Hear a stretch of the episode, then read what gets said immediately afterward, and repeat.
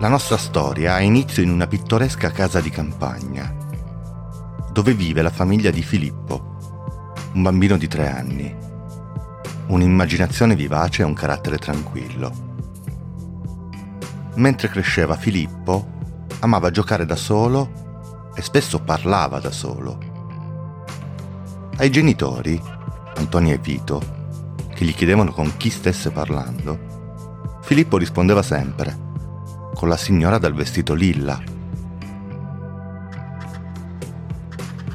Sua madre e suo padre non si preoccupavano troppo del fatto che Filippo avesse un'amica immaginaria era una cosa comune tra i bambini e spesso lo vedevano trascorrere ore felici e giocose parlando con la sua misteriosa compagna. Un caldo pomeriggio, Antonia chiamò la giovane Rosa, zia di Filippo, e le chiese gentilmente di andare nella camera del bambino e portarlo giù per giocare in cortile. Rosa, che all'epoca aveva 13 o 14 anni, entrò in casa la ragazzina salì le scale e si avvicinò alla porta della camera di Filippo. Spalancò la porta e rimase sbalordita da ciò che vide sul letto. Filippo era seduto lì, sorridente come sempre, ma accanto a lui c'era una figura avvolta in un vestito lilla. Una donna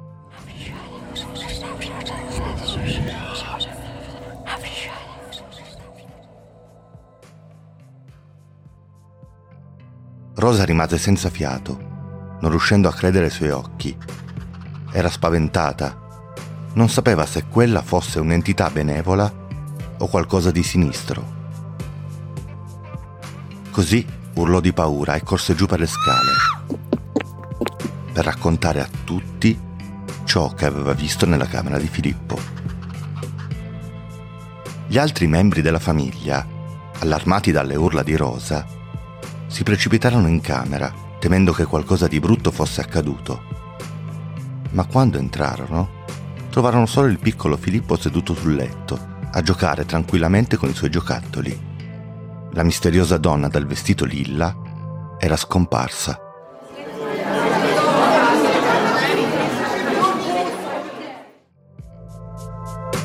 Nonostante le insistenze di Rosa e la sua convinzione di aver visto qualcosa di reale, nessun altro della famiglia poté vedere o sentire la signora dal vestito lilla.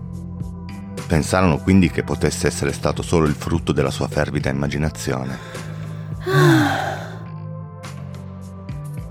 Ma Rosa rimase sconvolta e confusa per lungo tempo, incapace di spiegare ciò che aveva vissuto in quella stanza. Non sapeva se avesse davvero visto un fantasma o se fosse stata solo una strana allucinazione. Col passare degli anni Filippo smise di parlare da solo. La signora dal vestito lilla non fece più la sua apparizione.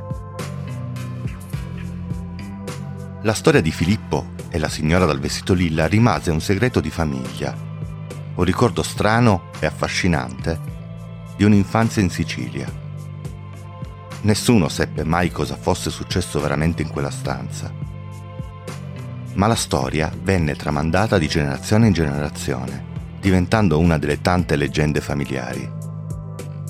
Filippo, mio padre, non ha memoria di questa storia, ma nostra zia Rosa sì, ricorda ancora tutto, come dimenticarlo d'altronde.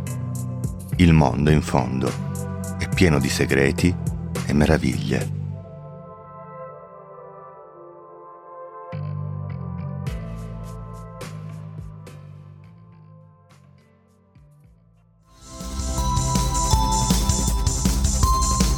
Podcast Don't Tell è un progetto di Vito Ferro, a cura di Trama